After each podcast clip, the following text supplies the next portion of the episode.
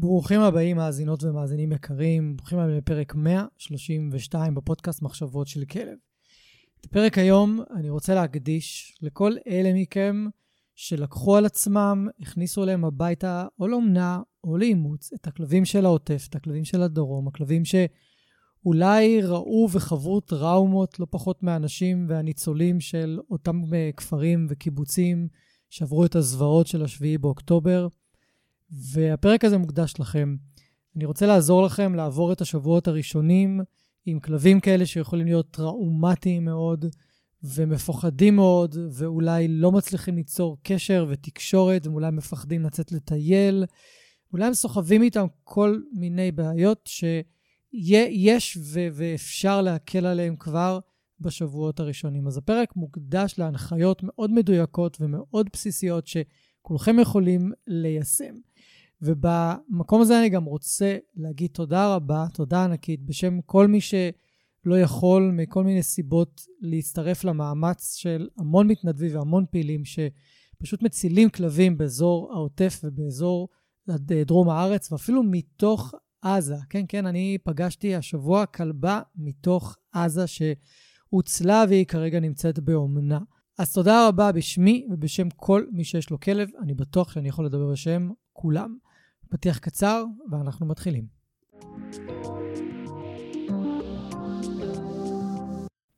ברוכים הבאים לפודקאסט מחשבות של כלב. שמי גיא תיכון, ואני עוזר לבעלי כלבים להתגבר על בעיות התנהגות מורכבות עם הכלבים שלהם בשיטות המבוססות על תגמולים וחיזוקים בלבד.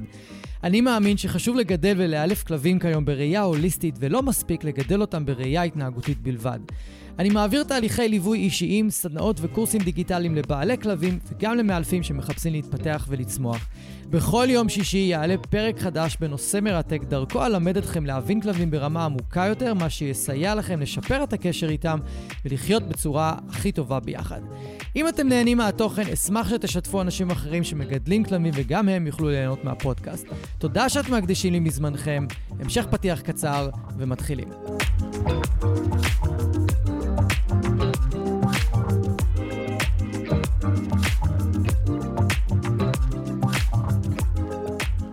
תודה שחזרתם אליי.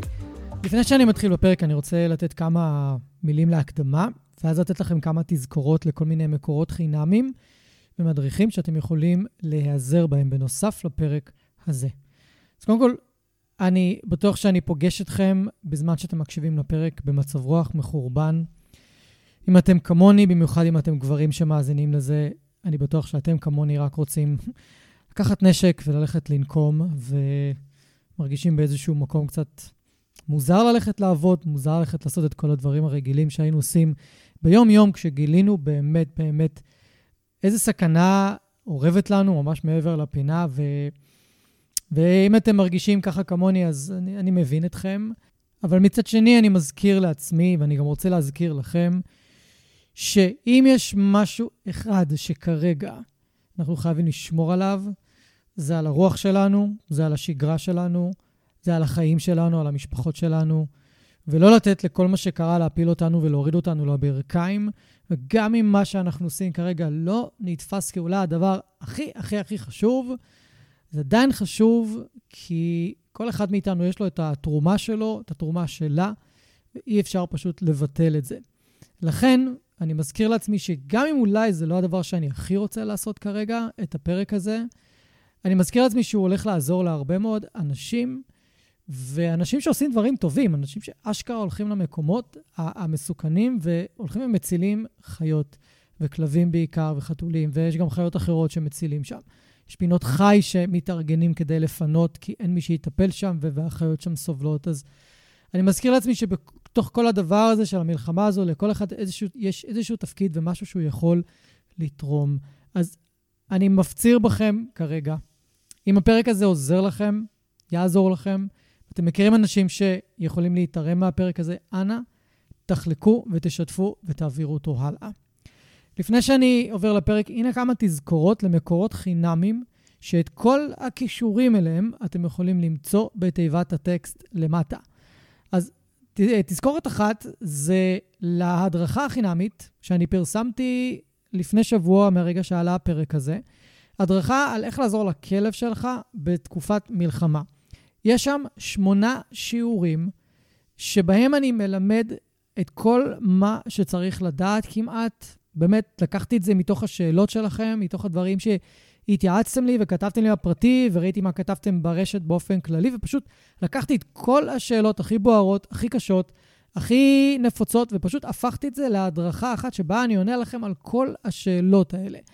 אני ממש ממליץ שתיכנסו לקישור, תראו ותקראו על מה יש בהדרכה ואיזה נושאים, ואם זה מדבר לכם, תירשמו ותצפו, זה בחינם. ואם אתם חושבים שזה יכול לעזור למישהו, תשלחו את הלינק לעוד בעלי כלבים. התזכורת השנייה היא למדריך החינמי של כלב חדש בבית, גם יש קישור למטה בתיבת הטקסט. יש במדריך הזה 15, 15 טיפים שלמים ומלאים, שם איזה 15-20 עמודים, רק טיפים על איך לקלוט כלב חדש בבית, מה לעשות, מה לא לעשות, איך לעזור לו להרגיש בטוח. היום אני הולך להתמקד בעיקר על כלבים טראומטיים וחרדתיים, לא על כלב רגיל. אבל הרבה מהדברים שכתובים במדריך, אני לא מדבר עליהם בפרק, כי הם כתובים במדריך. אז אני לא הולך לעשות מה שנקרא אה, עבודה כפולה. תורידו את המדריך כי הוא ישלים את הפרק שאני אה, עושה עכשיו, שאתם מקשיבים לו ממש ברגע זה. בנוסף, יש את הקבוצת וואטסאפ של הפודקאסט, מחשבות של כלב. אם אתם לא מכירים אותה, אנא תצטרפו אליה. אני פותח את הקבוצה אה, אחת לכמה זמן, אחת לכמה ימים, לשיתופים והתייעצויות, ורק בשביל לשמוע אתכם ולעזור לכם ולענות לכם על שאלות וכל מה שאתם אה, זקוקים, אז תיכנסו לקבוצה, תזמינו אחרים, ושם יש לכם עוד מקום לפרוק, להתייעץ ולשאול שאלות.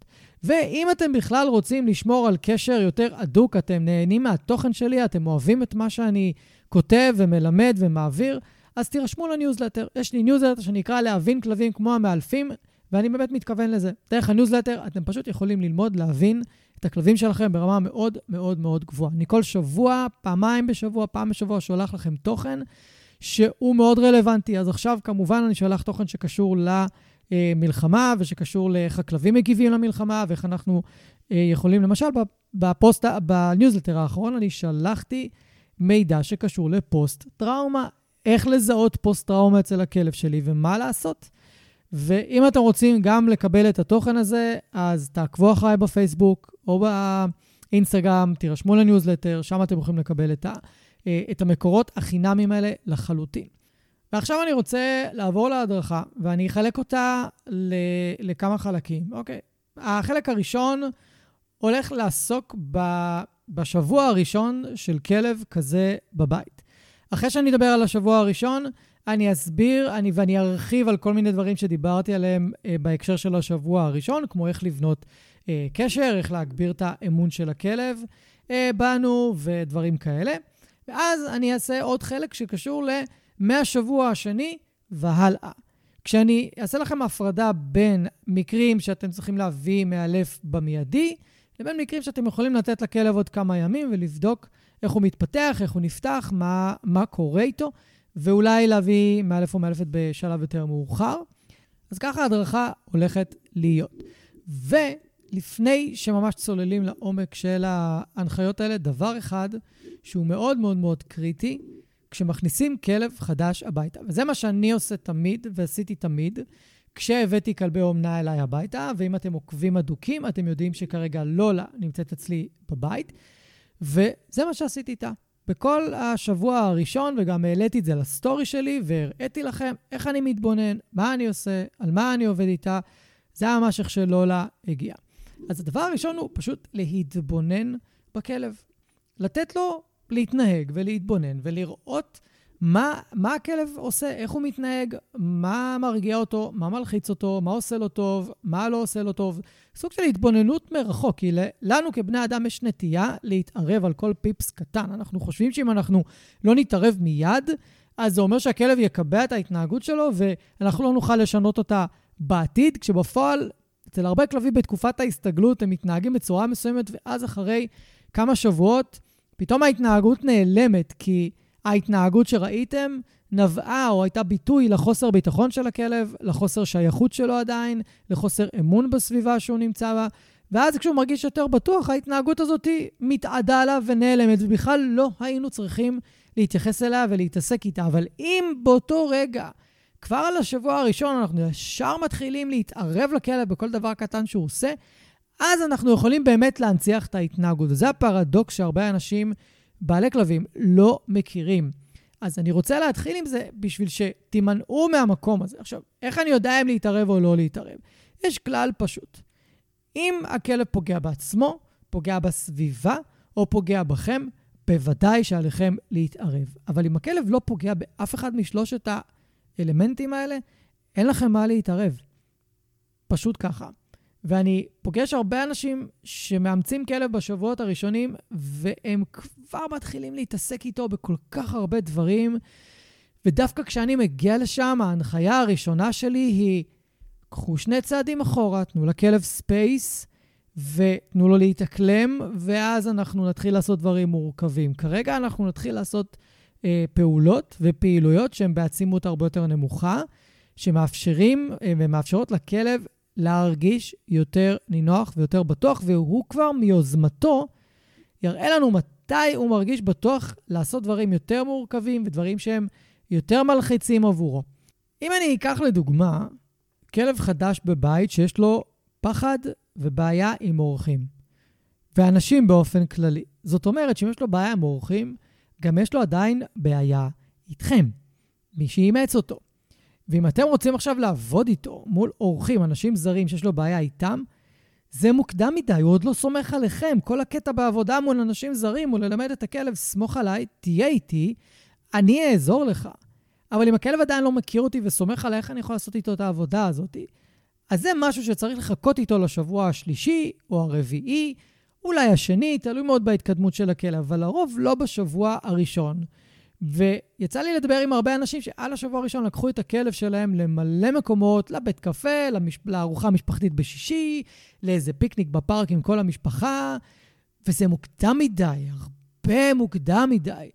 הם לא מכירים את הכלב, הם לא יודעים למה הוא מסוגל, הם לא יודעים אם הכלב הזה יכול בטעות להיות תוקפן, או אם עד עכשיו הוא רק נבח והזהיר, הוא לא יודעים מתי פתאום זה יכול לעבור את הסף מבחינתו והוא יגיע לנשיכה. אתם פשוט לא מכירים את הכלב מספיק טוב. אז אני לא הייתי עושה את הדברים האלה, אני הייתי מקדיש את השבוע הראשון להתאקלמות, ואני תכף אסביר בדיוק מה עושים ואיך זה נראה, ממש לפי שלבים. דבר נוסף שצריך להבין על חרדה ועל סטרס מצטבר, זה שלוקח לגוף זמן לפנות ולפרק את הורמוני הסטרס. לוקח לו זמן, זה יכול להיות ימים וזה יכול להיות גם שבועות, אז אם מגיע לכם כלב מפוחד וחרדתי ועצבני ולחוץ, לא יעזור כמה טיולים תעשו לו, כמה פעילויות פורקות מתח תעשו לו, כמה תלטפו אותו, או תיתנו לו חטיפים, או תאכילו אותו, זה לא יעזור. הסטרס לא יצא מהגוף יותר מהר. התפקיד שלכם הוא למנוע עוד היווצרות של סטרס מהרגע שהוא הגיע לכם הביתה, כדי שלא ייקח לו יותר זמן להירגע, להתאפס ולהגיע ל balance, כדי שאתם תוכלו להתחיל להתקדם בתהליך החינוך, או האילוף, או ההתאקלמות בתוך הבית. להורמון הסטרס קוראים קורטיזול, ויש לו מחצית חיים שהיא הרבה יותר ארוכה מהורמונים, למשל, שהם טובים, שאנדורפינים, כמו דופמין, כמו אה, אוקסיטוצין, הוא נשאר בדם הרבה יותר זמן. עכשיו, למה זה חשוב לדעת את זה? כי ככל שהכלב שלי חווה סטרס ומצוקה יותר גדולה, אז הגוף הפריש יותר הורמוני סטרס, וייקח להם יותר זמן להתפנות. ככל שהכלב שלי חווה חוויה יותר מינורית ששחררה סטרס, ככה ייקח לו פחות זמן להתאושש. לכן, הכלבים האלה שמגיעים אליכם, או כבר הגיעו, והם מתחת למיטה, הם לא רוצים לצאת לטייל, הם מתחבאים מתחת לשולחן, הם לא רוצים קרבה ומגע, עוד מעט נדבר עליהם בצורה יותר מפורטת מה לעשות. צריך להניח להם בתור התחלה. ואם אתם רוצים ללמוד יותר לעומק את הנושא של סטרס, אני מזמין אתכם להקשיב לפרק 48, בו אני מלמד על הנושא בהרחבה. חפשו עכשיו את פרק 48, תשמרו אותו להאזנה להמשך. כי הבנה מעמיקה של מנגנוני הסטרס של הכלב היא חשובה מאוד על מנת שלא להיבהל אם הכלב לא אוכל בימיים הראשונים, לא מתקשר בשבוע הראשון, או אפילו יותר, לא רוצה קרבה או מגע, ובכללי אפילו מתחבא ואולי אפילו מרחיק אתכם. כי אם תדעו לזהות שהכלב שלכם בסטרס, לא תיבהלו מהדברים האלה, זה מאוד אה, פשוט. עכשיו, כל עוד אין גילויי תוקפנות ממשיים, או נשיכות כלפיכם, או כלפי אנשים אחריהם, או אולי אה, אם יש לכם עוד כלב בבית, אז לא הייתי דואג יותר מדי. אם יש, אז אני כבר רוצה להגיד לכם עכשיו, חובה לפנות מיד למטפל או מטפלת התנהגותית בגישה הוליסטית כדי להתחיל טיפול במיידי. עכשיו, חלק מהכלבים שלקחתם אליכם מהעוטף, בטח מאזור אה, עזה, יכולים גם להיות מאוד חולים, רק שהסטרס שהם נמצאים בו הרבה פעמים מסתיר את המחלה. אני בטוח שאתם מכירים אנשים, אולי זה אפילו קרה לכם, שאתם הייתם בתקופה מאוד מאוד מאוד אה, סטרסית ולחוצה, ודווקא כשירד לכם הסטרס, משהו קרה והסטרס נעלם, נהייתם חולים. זה לא שנהייתם חולים, כבר המחלה דגרה, פשוט הסטרס, יש לו גם את היכולת לדחות את המחלות, כי הגוף נמצא במצב של הישרדות, במצב של fight or flight, אין לו זמן להיות חולה. אז הוא איכשהו מצליח לעצור את זה ולמגר את זה, אלא אם כן נהיה בסטרס יותר מדי זמן, ואז המחלה בסופו של דבר תתפרץ. אז גם יכול להיות שתצטרכו לעשות להם איזה שהן בדיקות רפואיות, אבל אנחנו נדבר על זה בהמשך של איזה בדיקות כן לעשות ואיזה לא. בעיקרון, בדיקות חירום לעשות ומה שלא חירום, לא לעשות. עכשיו, בעיניי, בשלב הזה, בשבוע הראשון, נורא חשוב להיות מעורבים מרחוק, ומה שנקרא, לבוא לבקר את הכלב בצורה מדודה, ולא לרבוץ עליו, לא לקרקר מסביבו, לא יותר מדי להיות עליו. זה לא נכון לעשות את זה, בטח אם הכלב מראה שהוא רוצה space, שהוא רוצה מרחב, שהוא לא רוצה כרגע מגע, הוא לא רוצה את הליטופים, הוא פשוט רוצה להיות עם עצמו. אז חשוב מאוד מאוד מאוד לכבד את זה, כי כשכלבים רואים שמכבדים את הרצון שלהם למרחב ולספייס, ושלא יציקו להם, זה משהו שבונה אמון ולא מוריד את האמון. דווקא זה שאנחנו כופים את עצמנו על כלב שמראה לנו שהוא לא מעוניין, זה שובר אמון. בבתים שאני מגיע אליהם ויש תוקפנות לבני המשפחה, כמעט תמיד יש רקע של כפייה של מגע או כפייה של כל מיני דברים שהכלב לא רוצה. כמעט תמיד. ואנחנו מורידים את הכפייה, מורידים את ההכרחה הזאת, ואנחנו כמעט תמיד רואים שיפור מיידי ברמה של תוך כמה ימים. ולכן נורא חשוב לי להדגיש את הנקודה הזאת, כי אם אתם רוצים לבנות אמון ורוצים שהכלב יסמוך עליכם, זה דווקא לקחת צעד אחורה ולא להיות על הכלב כל הזמן. אז מה אתם צריכים לעשות בשבוע הראשון כדי לתת לכלב הרגשה בטוחה? הדבר הראשון והכי הכי הכי חשוב הוא ללמוד שפת גוף כלבית. במיוחד אלה מכם שמגדלים פעם ראשונה כלב באופן עצמאי. לגדל כלב עם ההורים, צר לי לאכזב אתכם, זה לא נחשב. גם אני, גם אני גדלתי עם שני כלבים בתור ילד. אמנם זה נתן לי הרבה ניסיון, זה לא אומר שהבנתי שפת גוף, הבנתי איך לגדל כלב, את האחריות על זה, איך לאמן אותו, איך לעבוד איתו, איך להתגבר איתו על בעיות. ממש לא הייתי צריך ללמוד את כל הדברים האלה לבד. כן, היה לי פשוט ניסיון להיות עם כלב. זה לא אותו הדבר.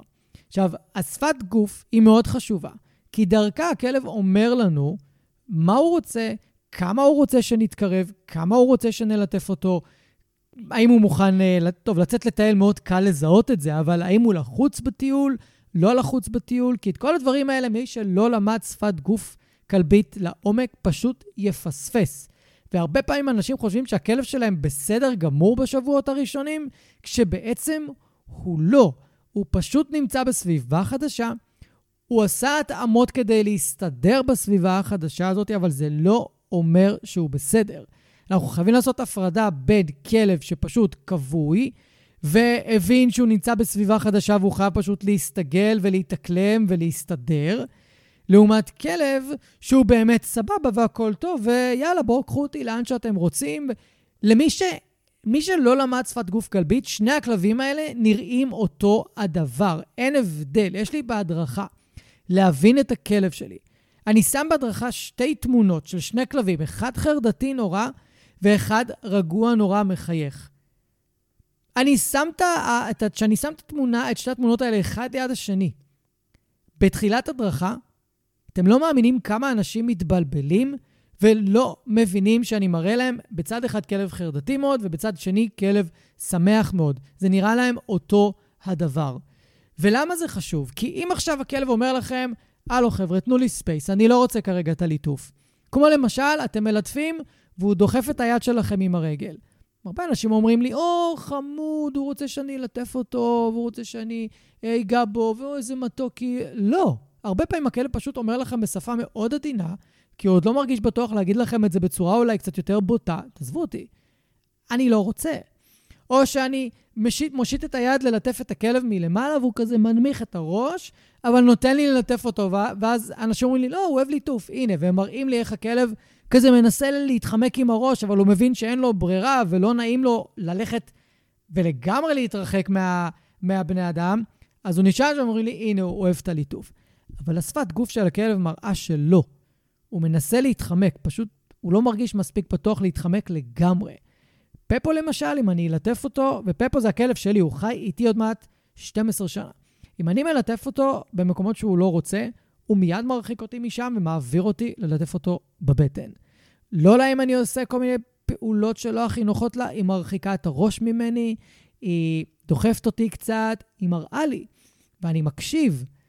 וכן, לפעמים אולי אני קצת אה, עובר את הגבול, אבל הם כבר מכירים אותי. גם אם לא לחדשה אצלי בבית, היא מכירה אותי כבר שבע שנים עוד מעט. אז, אז כאילו, זה לא אותו דבר, אני לא יכול להשוות את זה לכלב חדש שרק הגיע הביתה ולא מכיר אותי.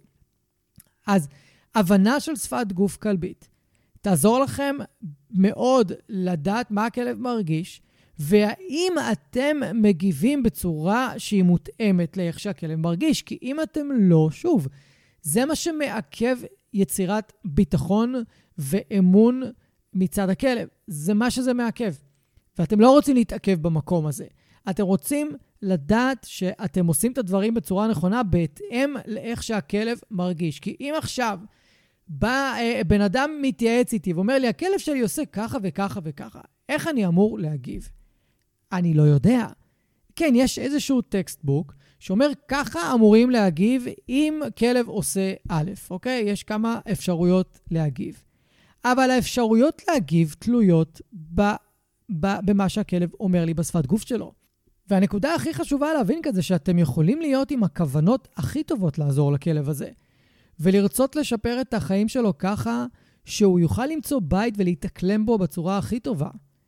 אבל אתם לא מבינים את השפת גוף שלו בצורה נכונה. אתם לא מבינים מה הוא מרגיש בגלל זה. וכל הכוונות הטובות שלכם הופכות להיות משהו שהכלב לא אוהב. ואני מזכיר את זה ומעלה את זה כדבר ראשון במה שאתם צריכים לעשות, כי זה באמת הדבר הכי חשוב. אני, עד שלמדתי שפת גוף כלבית ברמה הרבה יותר מעמיקה, בתור מאלף, כי לא לימדו אותי את הדברים האלה בבית ספר הראשון של... שלמדתי בו, שזה הזיה בפני עצמה. וזה ממשיך, אגב, עד היום בבתי ספר אחרים, לא ניכנס לזה.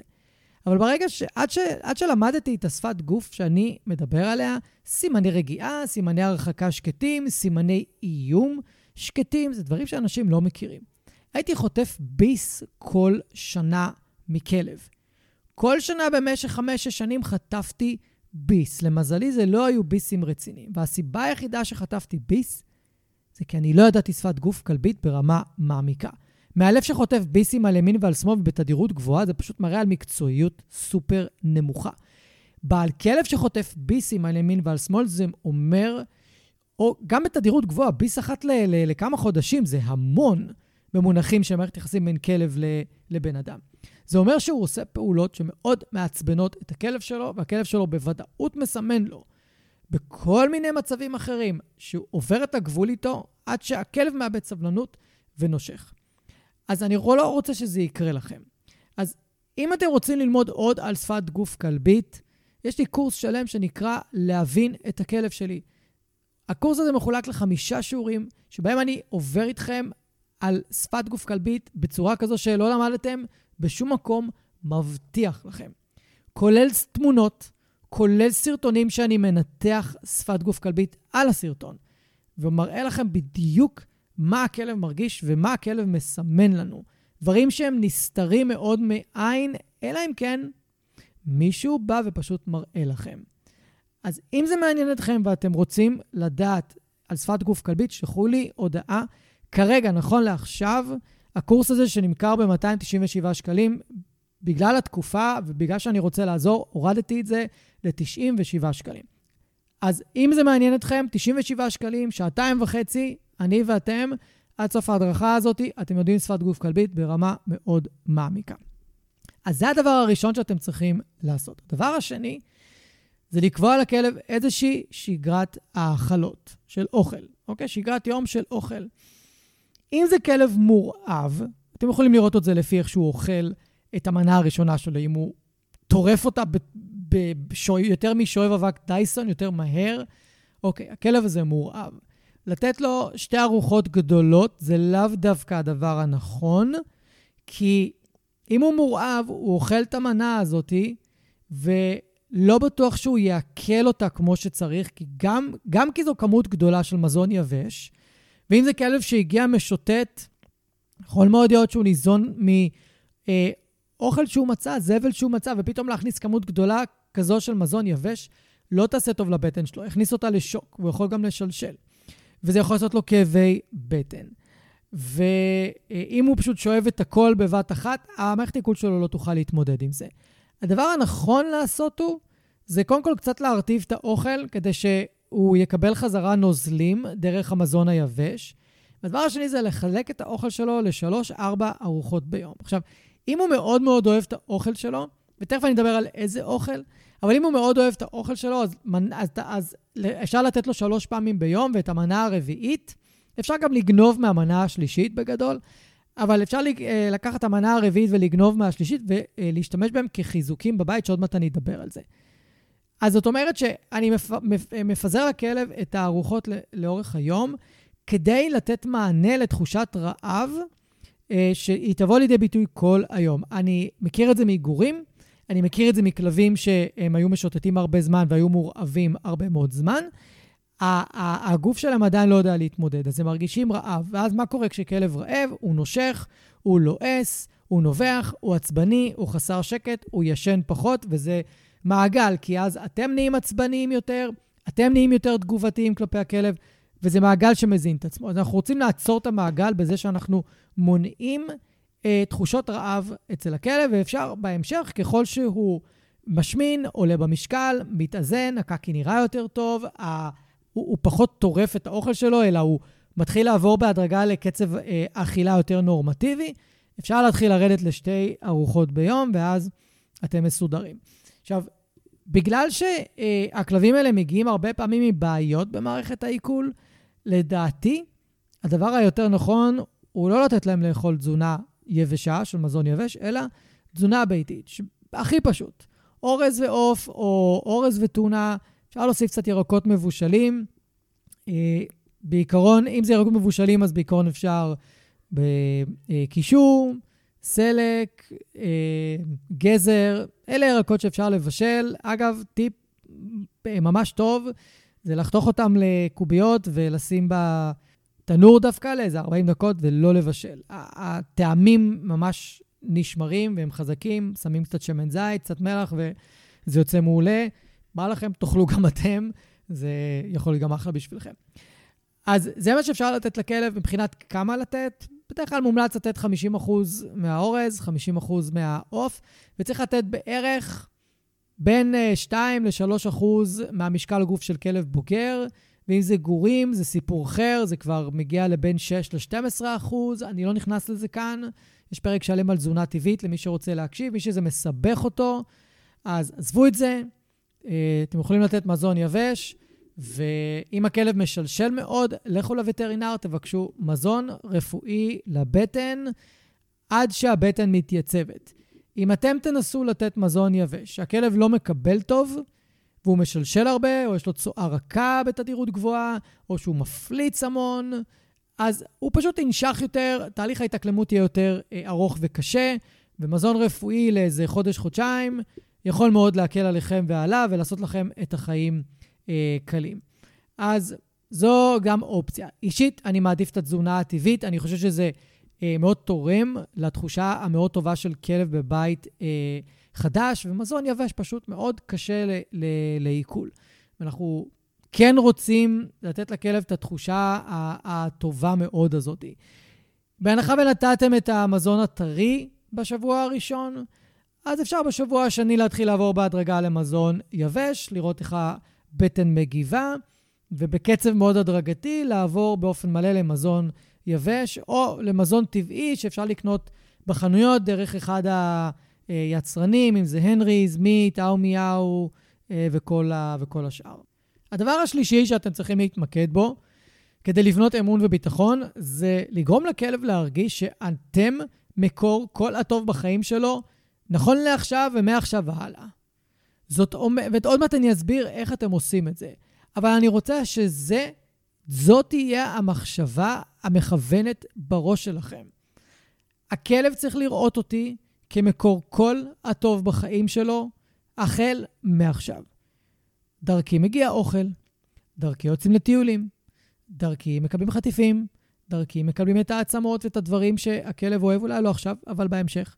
דרכי הולכים לפגוש חברים, דרכי מקבלים עזרה, דרכי מקבלים את כל הדברים הטובים. ואם אני שם לעצמי בראש את המחשבה הזאת ואני פועל לפיה, אז כשאני רוצה לעשות משהו, זה מה שאני צריך לשאול את עצמי. האם עכשיו הכלב הולך לראות אותי כמקור כל הטוב או לא? האם זה יכול להבהיל אותו, האם זה יכול להפחיד אותו, או דווקא לעשות ההפך. ובהמשך הפרק אני אה, אה, אלמד ואני אסביר על איך להציב גבולות בצורה יותר נכונה, מבלי לה, להבהיל את הכלב, או אם צריך לעצור את הכלב מאיזו התנהגות מאוד מסוכנת או משהו כזה, אז איך אני עושה את זה, או איך אני מוציא את הכלב מתגובת פחד, כדי שהוא לא, מה שנקרא, יזכור לי את זה. כי כלבים שהם כרגע בסטרס גבוה ובחרדה, וקורה משהו מלחיץ, הם יכולים להתייחס אליו בצורה מלחיצה אקסטרה, לעומת כלב שהוא לגמרי צ'יל, לגמרי רגוע, והוא לא נמצא כרגע באיזה מצב הישרדותי כלשהו, ולא ייקח את זה יותר מדי ללב. כלב רגיש וכלב שעבר טראומה, כן יכול לקחת את זה ללב, ואנחנו חייבים לשים לב לדקויות האלה. שוב, אתם לא חייבים, אבל אם תעשו את זה, זה פשוט יזרז לכם את, ה, את בניית האמון ולתת לכלב קרקע יציבה, וכלב ירצה לשתף פעולה איתכם הרבה יותר מהר. וזה מה שקרה עם כל הכלבים שהגיעו אה, אליי לאומנה, ממש ככה. על היום הראשון או השני, מאוד עזר לי שגם היו את הכלבים שלי, שהכניסו את הכלבי אומנה לעניינים מאוד מאוד מאוד מהר. על היום הראשון, על היום השני, שלישי, כבר היה אפשר לעשות איתם דברים שמאוד אה, בקלות, כי זה מה שהם קיבלו. הם קיבלו להיות כלבים, נכנסו לתוך להקה יציבה, והיו יכולים להיות עצמם, נפתחו מאוד מהר, אז ברור לי שזה לא התנאים אצל כמעט אף אחד מכם, לכן התנאים האלה צריכים לבוא מכם, אם אין לכם להקת כלבים שתעזור לכם עם זה. הדבר הרביעי, שמאוד חשוב בעיניי לעשות בהתחלה, הוא לדובב לכלב את מה שאתם עושים. ובזמן שאתם מדובבים לו, לשמור על אנרגיה רגועה ונינוחה, ואפילו תדמיינו בראש רוגע, תדמיינו בראש מה אתם עושים? תדמיינו בראש שזה בטוח לכלב שלכם. תשלחו לו אנרגיה של אתה בטוח. לא משנה מה קורה מסביבך, אתה בטוח. עכשיו, למה אני אומר לדובב? כי כשאנחנו מדברים למילים ולמצב הרגשי שלנו, יש תדר. נכון, אתם יכולים לדבר עם בן אדם מסוים. והוא יכול להיות אולי בן אדם שפגע בכם אפילו. והוא יבוא והוא יתנצל והוא יגיד, אני מצטער, אני מצטער, ובפנים אתם מרגישים שהמילים האלה חלולות. הוא אומר שהוא מתנצל, הוא לא באמת מתכוון לזה, אני רואה שהוא לא מתכוון לזה. כי אני לא מרגיש באנרגיה שלו שהוא מתכוון לזה. כולכם יודעים על מה אני מדבר, וזה יכול להיות קשור לבן אדם שהוא כועס עליכם ואומר, לא, לא, אני לא כועס. או בן אדם שאומר, לא, אני אוהב אותך, אתה חבר נורא טוב שלי, אבל אתם מרגישים שלא. אתם מרגישים שזה סתם מילים. לכן, נורא חשוב לדובב לכלב וגם לראות בראש ולדמיין בראש ולתת לו את ההרגשה שתהיה אנרגיה, שיהיה תדר של ביטחון, של אתה במקום בטוח. ואני אומר לכם מניסיון אישי, כל מה שאני מדבר זה מניסיון אישי.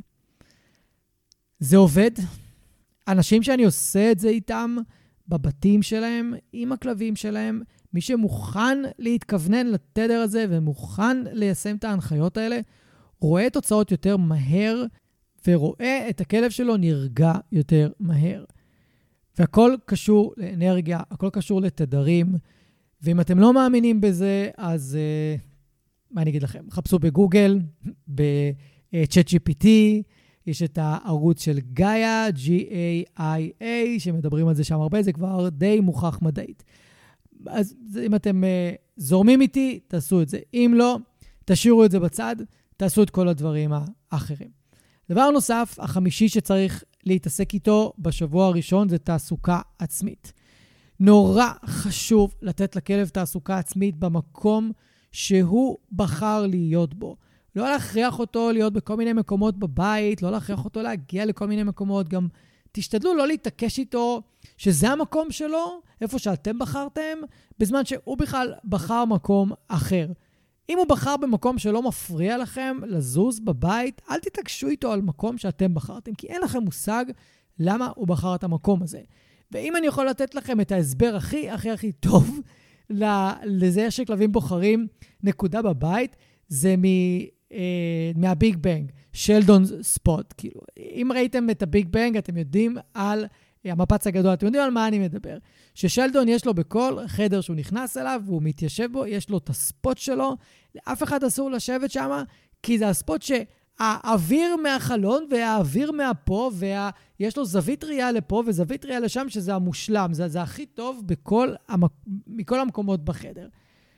זאת הסיבה שהכלב בחר את הפינה שהוא בחר. ואם היא לא מפריעה לכם, תשאירו אותו שם, זה הספוט שלו. ואחר כך אפשר, ככל שהוא ירגיש יותר בטוח, אפשר בהדרגה להעביר אותו למקומות אחרים אם זה לא כזה נוח. עכשיו, אם הוא נשכב או יתנחל באיזה נקודה לא כל כך סימפטית, אז כן, אנחנו נרצה להעביר אותו, כי יכול להיות שהוא נתקע באמצע, באמצע הבית, והוא לא כך נותן שיעברו מסביבו, או הוא מאיים שעוברים מסביבו, או שזה מאיר אותו כל הזמן והוא לא יכול לישון כמו שצריך, אז באמת עדיף להעביר אותו למקומות אחרים, ואז אני אעשה תרגילים שהם קשורים למקום, תרגילים שהם קשורים לרגיעה על משטח, ואני אתחיל ללמד אותו להעדיף להיות על משטח אחר, ואני אנסה אה, להבין מה, מה, מה עובד לו במקום שהוא בחר, ואני אנסה לייצר לו מקום אחר שהוא יכול להיות בו, ואני אחסום גישה למקום שהוא בחר. אני אעשה כל מיני דברים, אבל אם זה לא מפריע לי, אני לא אתעסק בזה. אני אאפשר לכלב להיות איפה שהוא אה, נמצא. ובמקום הזה שהוא בחר, אני רוצה לתת לו תעסוקה עצמית. ואם אתם רוצים לקבל רעיונות למה אתם יכולים לתת לכלב כתעסוקה עצמית, תרשמו לכם, חפשו עכשיו את פרק 75 עם עומר בינשטוק מ-Dogs Recommend, ותקשיבו לפרק, יש שם טונות של רעיונות מה אפשר לתת לכלב לתעסוקה עצמית, וגם במדריך החינמי שהזכרתי מקודם על כלב חדש בבית, יש חלק שלם רק על תעסוקה עצמית שאתם יכולים אה, לקחת משם רעיונות ולהשתמש בהם. עכשיו, אני רוצה לתת לכלב דברים שהם לא כאלה שווים. אני לא אלך ואני אתן לו עצם בקר מהקצב, כי הוא יכול לשמור עליה והוא יכול לגלות תוקפנות, ואני לא רוצה להתמודד עם זה עכשיו. אני יכול לתת דברים כמו חידות אוכל, כמו קונג וובלר עם אוכל יבש, אם הוא מאוד אוהב, או קצת חטיפים, אני יכול לתת לו משטחי ליקוק וזה, זה חלק מהרעיונות שיש בפרק ובמדריך. ולראות ולהתבונן איך הוא מגיב. עכשיו, בדרך כלל בשבוע הזה אני לא הולך להתעסק עם הכלב יותר מדי, בזמן שהוא לועס משהו, אני פשוט יניח לו לנפשו ואני לא אבוא אליו, לא אציק לו, לא אנסה לעבוד איתו, ואני לא אקח לו, ואני לא אתחיל ללמד אותו שמותר לי לקחת לו דברים. איזה טעות פטאלית זאתי לעשות עם כלב שלא סומך עליכם ולא מכיר אתכם, ואין לו מושג מה הכוונה שלכם בזה שאתם באים לקחת. זה רק יכול ללמד אותו בדיוק את ההפך. שהנה אני מקבל משהו שממש נחמד לי, והנה בני האדם החדשים האלה, שאני לא מכיר אותם בכלל, באים ומפריעים לי לאכול את מה שאני רוצה לאכול.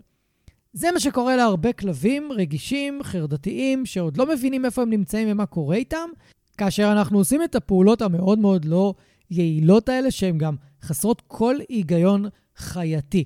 כל פעולה שאני עושה עם כלב, אני חייב לשאול את עצמי, האם במונחים של חיה, שאין לה יכולת להסיק מסקנה כמו בני אדם. האם זה הגיוני מה שאני עושה לכלב? אם זה הגיוני לי, זה לא בטוח הגיוני לכלב. לכן אני לא, עוסק, לא מתעסק בדברים כאלה בשבוע הראשון, אני רק רוצה לראות את הכלב מקבל משהו, ואני רוצה לראות אם הוא אוהב את זה, לא אוהב את זה, הולך ומחביא את זה בבית, כי אז זה בעיה, אני רוצה להוציא את זה מאיפה שהוא החביא, או שהוא לא נוגע בזה, אז אני יודע שזה לא רלוונטי. אם הוא לא נוגע בשום דבר, למרות שאני מציע לו דברים מאוד מאוד שווים, כמו משטח ליקוק מלא בבשר, זה יכול קצת להחשיד אותי שאולי הוא חולה, שמשהו לא בסדר. אומרת, ברגע שאני רק מתבונן, זה הדבר שדיברנו עליו בתחילת הפרק יחסית, שאני מתבונן, אני יכול לדעת מה עובר על הכלב, באיזה מצב פיזיולוגי הוא, באיזה מצב נפשי הוא, ומה אני יכול ואני לא יכול לעשות, וזה בדיוק השלב שאתם נמצאים בו כרגע. אז תעסוקה עצמית היא גם מאוד מאוד חשובה, כי היא גם נותנת תחושה טובה על הכלב, ואם יש שעות, נגיד שהוא נובח, או חסר שקט, או חסר מנוחה, מציק מאוד, אז אני יכול מראש, אם אני כבר למדתי שבשעות מסוימות הוא יותר עצבני וחסר מנוחה, מראש אני יכול פשוט להכין כבר את כל החידות אוכל ואת תעסוקה עצמית, את צעצועי אוכל וכאלה, ולתת לו את זה. לא לחכות שהוא יציק לי ויעצבן אותי וינבח ויעשה את כל ההתנהגויות שאני פחות מעדיף שהוא יעשה, ואז אני אבוא ואני אתן לו את כל התעסוקה העצמית הזאת, כי אז בקלות אני יכול להגיד לו, היי, נבחת? קח משהו לתעסוקה. היי, הצקת לי, הנה, קח משהו לתעסוקה. לא, אני רוצה מראש לעשות את כל הדברים האלה ולהכין את זה מראש. אז ככה תעסוקה עצמית יכולה לעזור לי, וגם הכלב רואה שהוא מקבל את זה מכם. לכן זה יכול מאוד לשרת אתכם בקטע של קשר. הדבר הנוסף שאני רוצה לבחון זה אם הכלב רוצה לבוא לטייל, ואם כן, אז אני רוצה מאוד להקפיד לטייל באזורים שהוא מוכן להגיע אליהם, אזורים שקטים, לא אזורים עמוסים, לא אזורים עם הרבה אתגרים, לא אזורים עם דברים שהוא כנראה רואה בפעם הראשונה בעצימות גבוהה. אוקיי, לא שדרות רוטשילד, לא עכשיו אה, ז'בוטינסקי של כמעט כל עיר בארץ, שזה בדרך כלל רחוב ראשי. לא. או הרצל, גם זה רחוב ראשי בהרבה מדינות בארץ. לא, רחובות שקטים. הכלב כזה, במיוחד אם הוא הגיע מהעוטף אחרי בומים ופצצות וטילים ואלוהים יודע מה עוד, חייב שקט. הוא חייב קודם כל לתת למערכת העצבים שלו להירגע. ואם עכשיו הוא היה חי באיזה מושב או קיבוץ או בשטחים, ופתאום הוא נכנס לתוך עיר, ועיר זה דבר מאוד רועש ומאוד עמוס ומאוד לוחץ למי שלא רגיל, כולל בני אדם. כמה אנשים אתם מכירים שאומרים לכם, אני לא יכול לסבול את תל אביב. אני לא, אני לא מבין איך אתם חיים שם. איך אתם נכנסים, איך אתם הולכים שם, איך אתם נוהגים שם, בלתי נסבל. אז אם יש אנשים שמרגישים ככה, בוודאות גם יש כלבים. אז אני רוצה לתת לכלב שלי הרגשה שהטיולים הם נעימים, הם רגועים, הם כיפים, הם לא עוד אירוע מלחיץ. אז אני לא לוקח את הכלב לבתי קפה, אני לא הולך לשבת איתו באמצע רוטשילד בזמן שאני קונה קפה ושותה, אני לא, הולך, אני לא לוקח אותו לאכול סושי שם בפינה של רוטשילד, אני לא לוקח אותו לארוחות שישי עם כל המשפחה, במיוחד אם הוא מפחד מהאנשים או לא רגיל, או אפילו עוד לא התרגל אליי, לא לוקח אותו לכל המקומות האלה. ואל תעשו את זה בשם החשיפה, זה לא חשיפה, זו הצפה. והחשיפה אפשר לעשות או בהצפה או בצורה הדרגתית. יש גם פרק שלם על מהי הצפה, ופרק שלם על חשיפה בגורים, שזה תופס לחלוטין עם כלב שעכשיו בדיוק מגיע לעיר, לא זוכר את המספרים שלהם, חפשו אותם. אז אני לא רוצה לעשות את כל הדברים האלה. אני רוצה טיולים שקטים. אני רוצה ללמוד דרך הכלב שלי לאיזה אזורים הוא רוצה ללכת ואיזה לא. בואו אני אתן לכם דוגמה מלולה. שלושה שבועות ראשונים, הטיולים עם לולה היו ללכת כמה צעדים, לעצור. ללכת כמה צעדים, לעצור. ללכת כמה צעדים, לעצור. ואני מסתכל מסביב, אין שום דבר, אני לא רואה כלום. למה? כי היא שומעת הרבה יותר רחוק ממני, והיא מריחה הרבה יותר רחוק ממני. גם על ריח וש, ושמיעה יש פרק, ממש, נדמה לי פרק 130, ממש אחד הפרקים האחרונים. היא שומעת ומריחה, או יותר נכון, הריחה ושמעת דברים שאני, אין לי שום סיכוי להריח ולשמוע, שהפחידו אותה. אז היא כל פעם הייתה צריכה לעצור ולוודא שהיא לא בסכנה. דמיינו שהייתי גורר אותה ומכריח אותה ללכת, ולא, את צריכה להיות ברגלי עכשיו, לא, את צריכה ללכת לידי עכשיו, אני צריך להוביל אותך, אני המנהיג שלך, כל החרטה ברטה הזה. הייתי רק מלחיץ אותה עוד יותר. היום, כשאנחנו מטיילים, היא כמעט ולא נתקעת. הדבר היחידי שהיא מפחדת ממנו כרגע ומגיבה עליו חזק זה כלבים. אנחנו עדיין עובדים על זה. אבל בשורה התחתונה, כלב שמגיע למקום חדש כנראה ייתקע הרבה, כנראה יפחד להתקדם למקומות מסוימים, והוא ירצה לסמן לכם דרך המקומות שאליהם הוא רוצה ללכת, אם זה מתאים לו או לא מתאים לו. אז אם אתם לוקחים אותו לאזור הומי אדם, והוא עוד לא רגיל לזה, והוא נתקע לכם, אתם בבעיה, אין לכם לאן לקחת אותו. אתם תקועים, במיוחד אם אתם באיזה שדרה עמוסה, או איזה רחוב עמוס, ושאין לכם ימינה-שמאלה, אין לכם סמטאות. אין לכם כלום, אז אתם צריכים ללכת את כל הרחוב כדי לצאת ממנו. זה בעיה. אז אם אני הייתי גר בעיר, אני הייתי מסתכל על המפה, בודק איפה הרחובות השקטים, זה לוקח בדיוק חמש דקות לעשות את זה, אם אתם לא מכירים את האזור שלכם, ופשוט בונה איזה שלושה, ארבעה, חמישה מסלולים שאני הולך, הולך בהם, שהם מסלולים שקטים, שיש סיכוי שאני אפגוש שם פחות כלבים, פחות אנשים, וככה אני מטייל. ואם אין לי את האופציה הזאת, אז אני אבחר את האופציה הכי פחות עמוסה שיש לי באזור, ובתקווה שזה יהיה מספיק טוב לכלב שלי. או שאני אכנס עם הכלב לאוטו במידה ואפשר לנסוע איתו, ואני אקח אותו למקום אחר, ששם הוא כן יכול לטייל, במידה וזה מתאפשר. אם שום דבר מהדברים האלה לא מתאפשר, והכלב לא מוכן לצאת לטייל, אני אדבר על זה בהמשך, על איך אנחנו אה, מתגברים על זה. אבל חשוב נורא, מבחינת הטיולים, לוודא שהכלב רוצה לבוא איתכם לטיולים, ולאיזה אזורים הוא מוכן לטייל. ואם הוא לא רוצה לטייל, אם הוא ממש לא מוכן, הוא מתנגד לרצועה, הוא מתנגד לקולר, הוא מתנגד לזה שתוציאו אותו לטיול, לא להכריח אותו. כרגע בבית, מה שאתם צריכים לעשות זה להמשיך לעשות פעולות שבונות קשר, ומעלות את הביטחון שלו בכם, ועוזרים לו להתחבר אליכם הרבה יותר. ובמקביל אתם עושים הרגלה ליזומה לקולר ורצועה, או ריתמה ורצועה, ואתם מלמדים את הכלב לטייל עם קולר ואביזר הולכה, סליחה, עם רצועה ואביזר הולכה בתוך הבית לפני שאתם יוצאים החוצה. ואם יש חצר לבניין, הרבה פעמים בחצר של הבניין, לפני שנצא לטייל.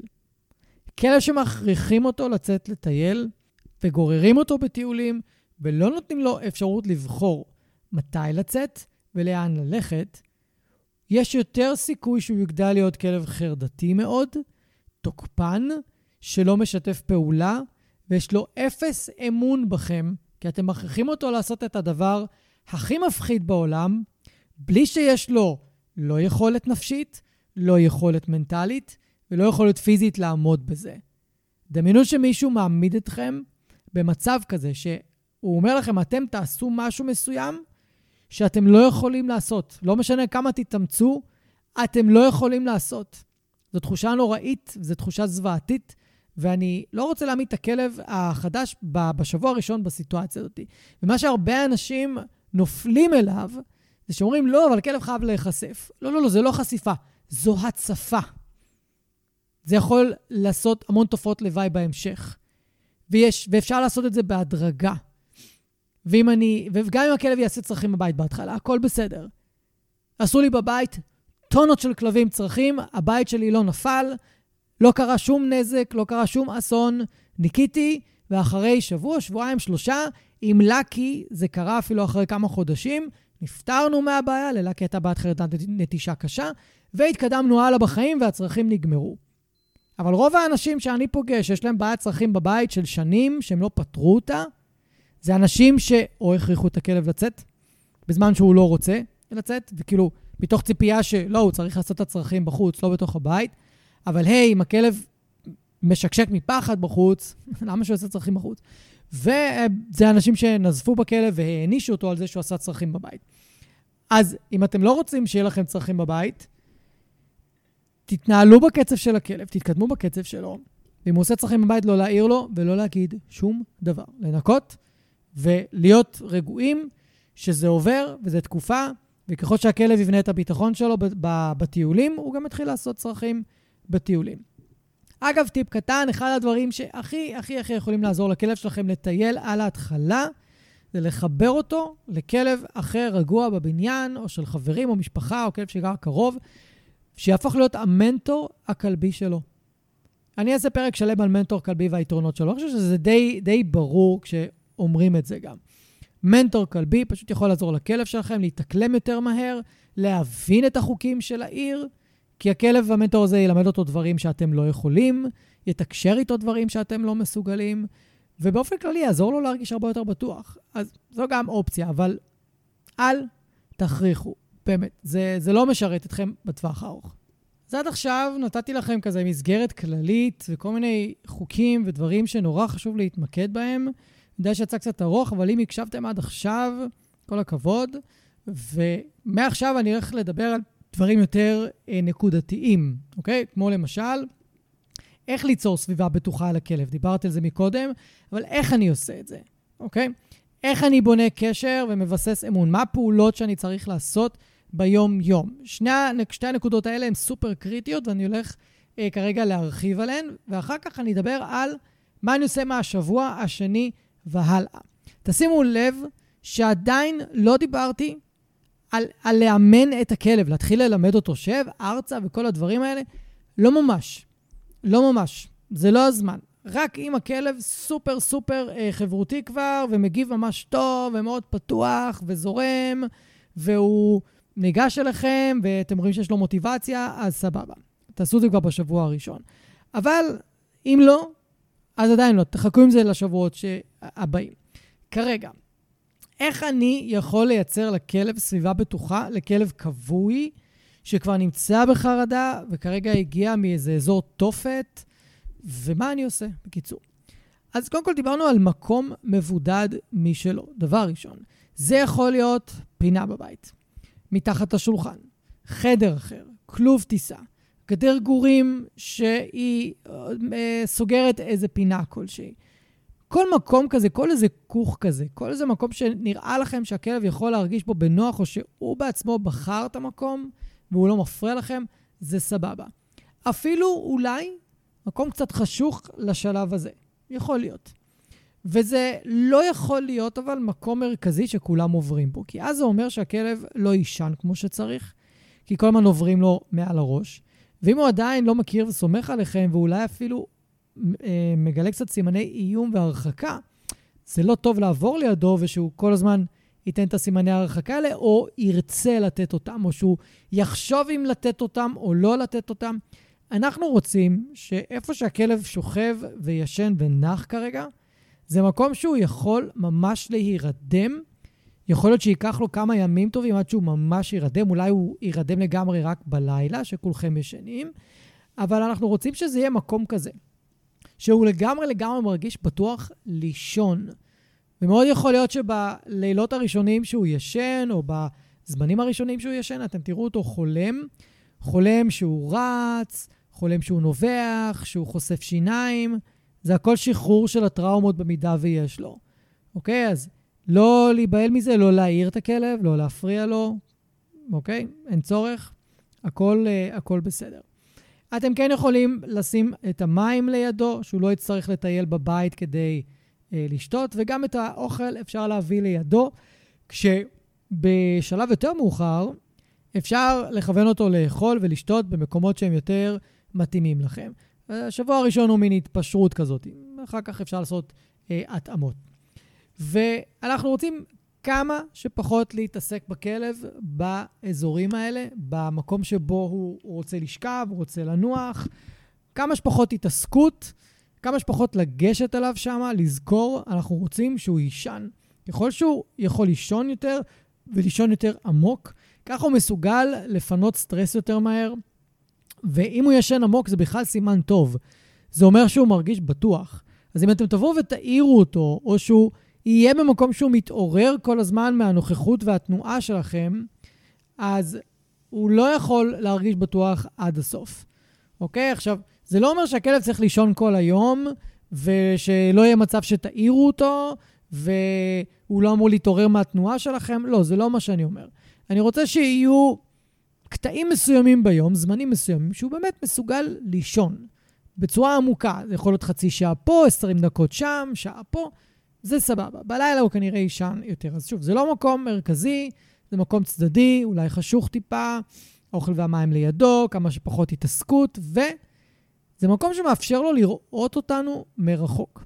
עכשיו, אם הוא בחר להיות בחדר, והוא לא רוצה להיות בשום מקום אחר כרגע, אז בסדר, אני לא הייתי חוסם לו את הגישה לחדר כרגע, אבל אני כן הייתי מעדיף שהוא יהיה במקום שהוא יכול לראות מה אני עושה.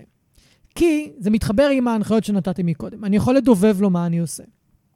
הוא יכול לראות מה אני עושה ולהרגיש ש... שאין פה איום, שבעצם אני עושה דברים שקשורים לעצמי ולבית ולא קשורים אליו. אז ככל שהוא רואה את זה יותר, הוא יכול ללמוד לסמוך עליי יותר מהר, וגם זה מתקשר עם ההנחיה שעוד מעט אני אתן לכם על איך לבנות קשר ולבסס אמון, אוקיי? כרגע זה איך אנחנו מייצרים לו סביבה בטוחה. אז אם הוא יכול לראות אותי מרחוק, ואני לא עובר לידו כל הזמן, והוא יכול מתי שהוא רוצה לגשת אליי, לבוא אליי, יש לו גישה חופשית אליי, אני לא מגביל אותו באיזושהי צורה, אני לא סוגר אותו מאחורי גדר או בכלוב או משהו בסגנון. פלוס, אני יכול לגשת אליו מדי פעם, ועוד מעט אני אדבר על איך אני עושה את זה. אז יש כאן אפשרות לבנות ממש קשר, יש כאן אפשרות לבסס אמון, יש כאן אפשרות להמון בחירה מצד הכלב איך הוא רוצה להתנהג. ובחירה זה האם אימא של הביטחון. חוסר בחירה, או האשליה של חוסר בחירה אצל בני אדם, זה אחד הדברים שהכי מרסקים ביטחון. לכן אני רוצה לאפשר לכלב שלי את כל האופציות האלה. עכשיו, אם אני מתקרב אל הכלב, סתם ככה, כרגע עדיף לעשות את זה, אה, לפחות בימים הראשונים, עם חטיפים.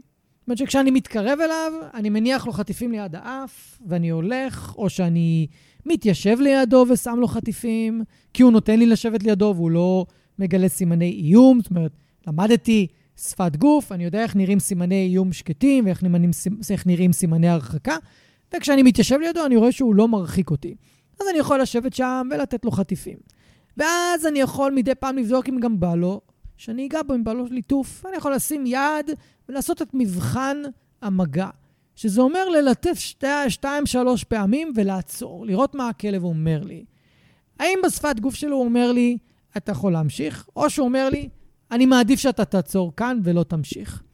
ואני יכול לדעת את זה אך ורק לפי שפת גוף. זה לא מה אני מרגיש, זה לא מה אני חושב, זה מה הכלב אומר לי בשפת גוף שלו. אם הכלב מסתכל על היד שלי ולא מוריד את העיניים שלו, אתן לכם דוגמה, מהיד שלי בזמן שאני מלטף אותו, זה סימן להוריד את היד מהגוף של הכלב.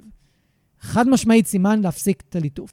אבל אם אני מלטף אותו, והוא רק חושף בפניי עוד אזורים בגוף שאני יכול ללטף, זה סימן טוב.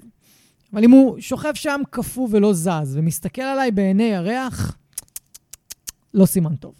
אוקיי? אז חשוב נורא להכיר את הסימנים כדי לדעת מה לעשות ומה לא לעשות. אז אם אני רק יושב ליד הכלב ונותן לו חטיפים, ועושה איתו אה, מבחן מגע, מלטף פעם, פעם, שלוש, מפסיק, ממשיך לתת לו חטיפים, מלטף פעם, פעם, שלוש, נותן לו חטיפים.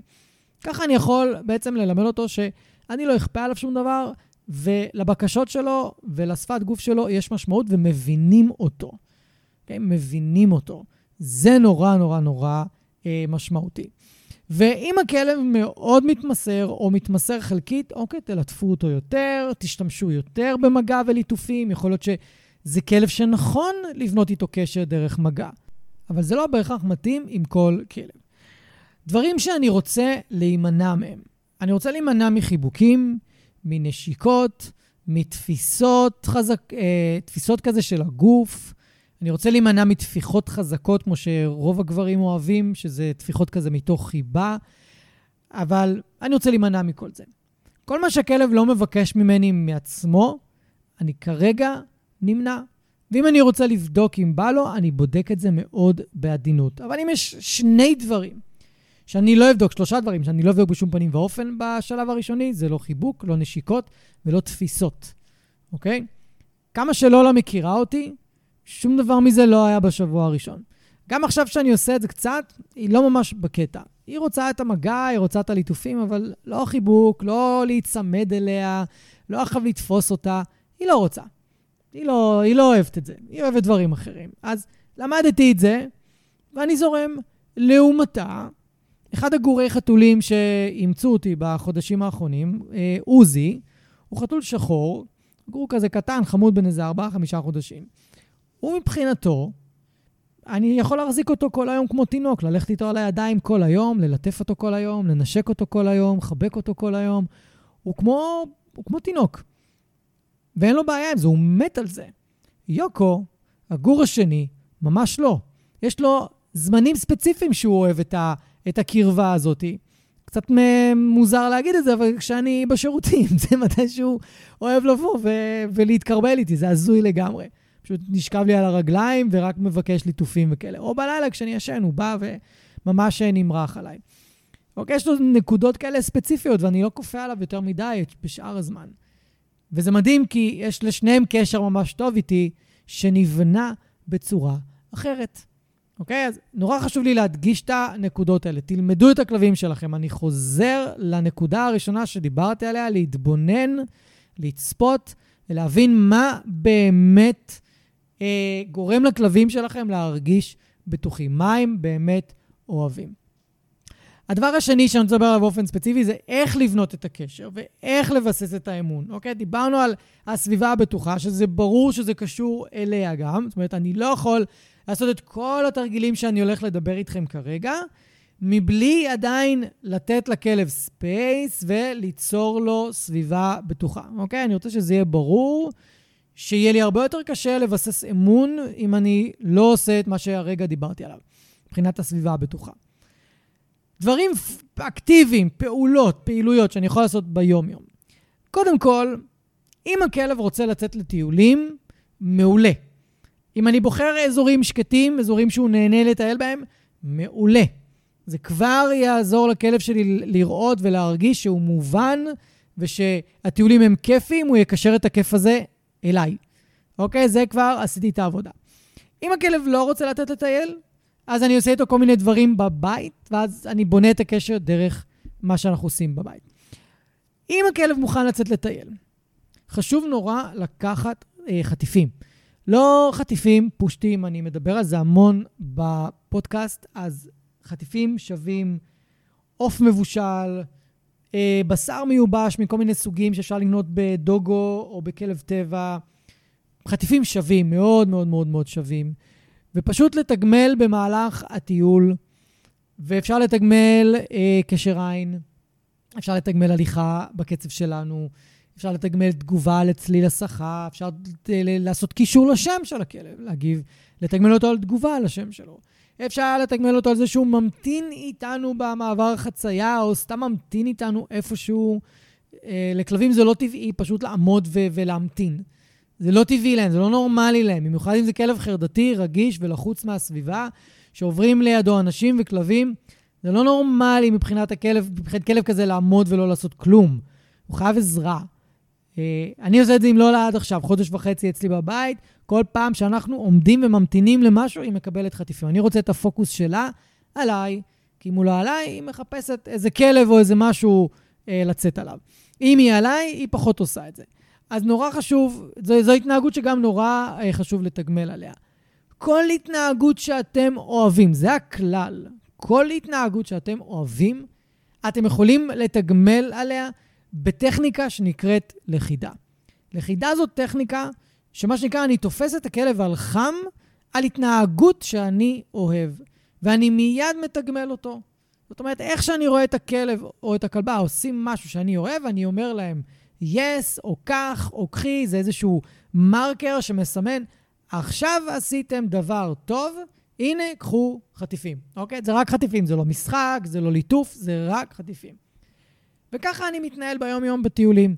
הולך לידי יפה, אומר לכלב, קח, ומיד מוציא אוכל ונותן לו. הוא מסתכל עליי תוך כדי הליכה, אני אומר לו, קח, או יס, מוציא אוכל ונותן לו. לא את האוכל היבש, לא אוכל פושט, לא חטיפים פושטים, חטיפים מאוד שווים.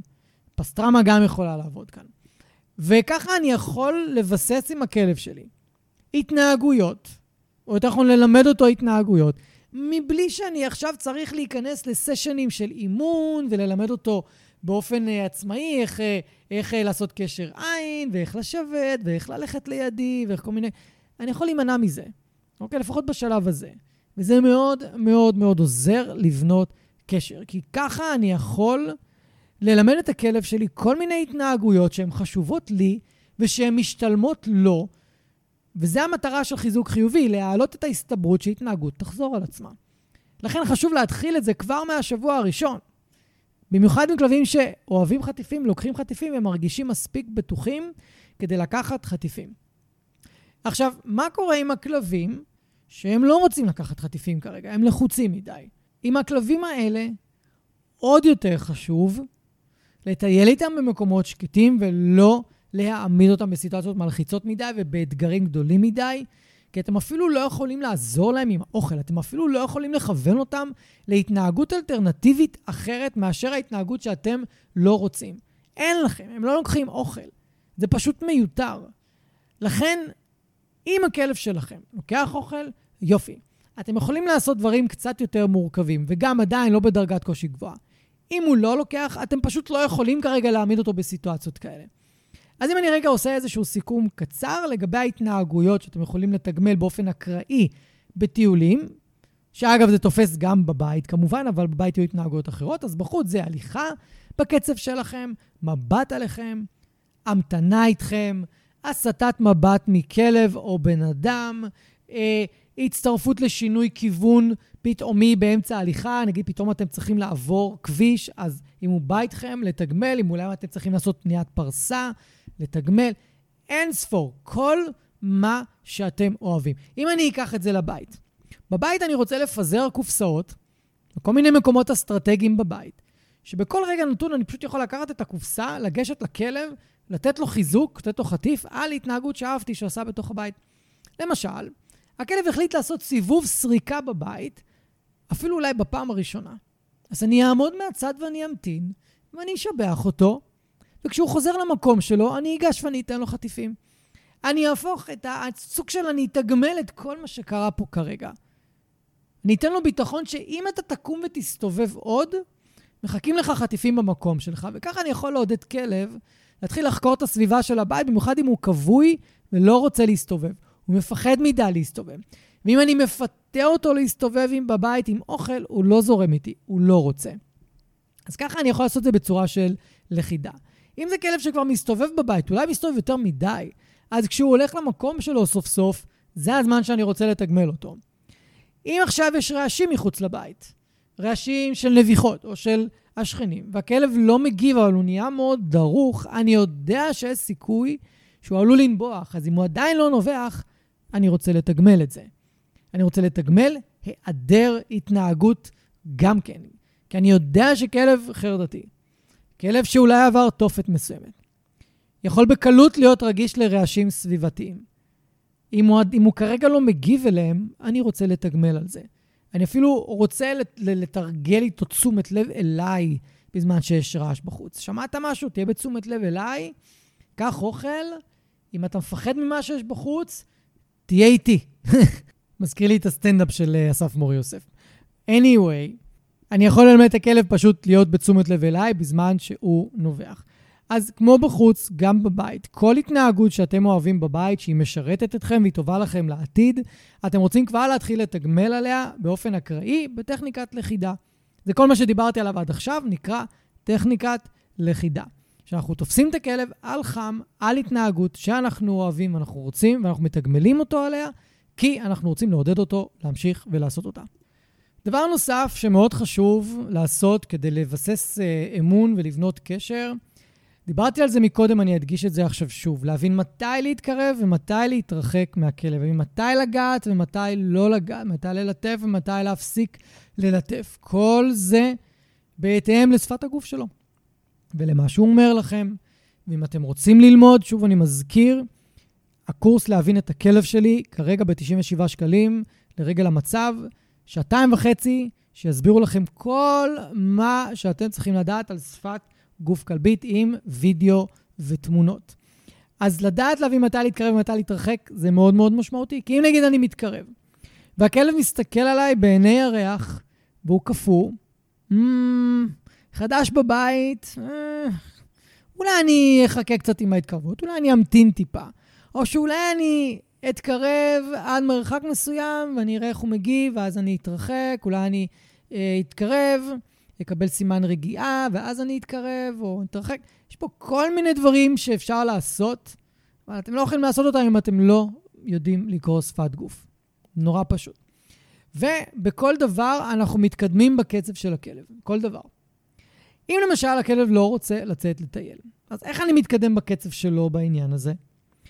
דבר ראשון, אני אחכה שהוא בכלל יהיה מוכן לבוא אליי כשאני קורא לו, לבוא אליי לקחת אוכל, לבוא אליי אולי קצת לשחק עם אוכל, כמו פינג פונג, או עקוב אחריי, או treat and retreat, זה כל מיני משחקי ריכוז עם אוכל.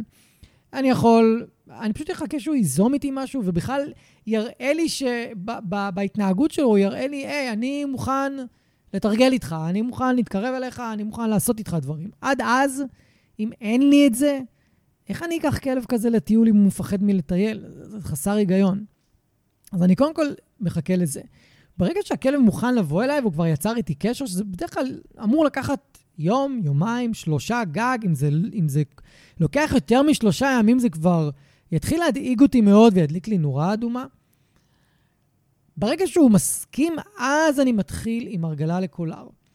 והרגלה לקולר, אני גם חייב לעשות את זה בהדרגה, והרגלה לרצועה, גם אותו דבר בהדרגה, והרגלה להולכה בבית, וכל זה עם חטיפים כמובן, וכל זה בקצב של הכלב.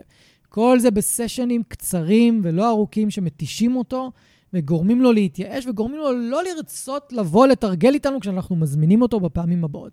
זה חייב להיות קצר, חייב להיות עם חיזוקים מאוד מאוד משמעותיים, וחייב להיות בקצב של הכלב, אחרת הוא פשוט יפרוש מהתרגולים ולא יבוא מלכתחילה.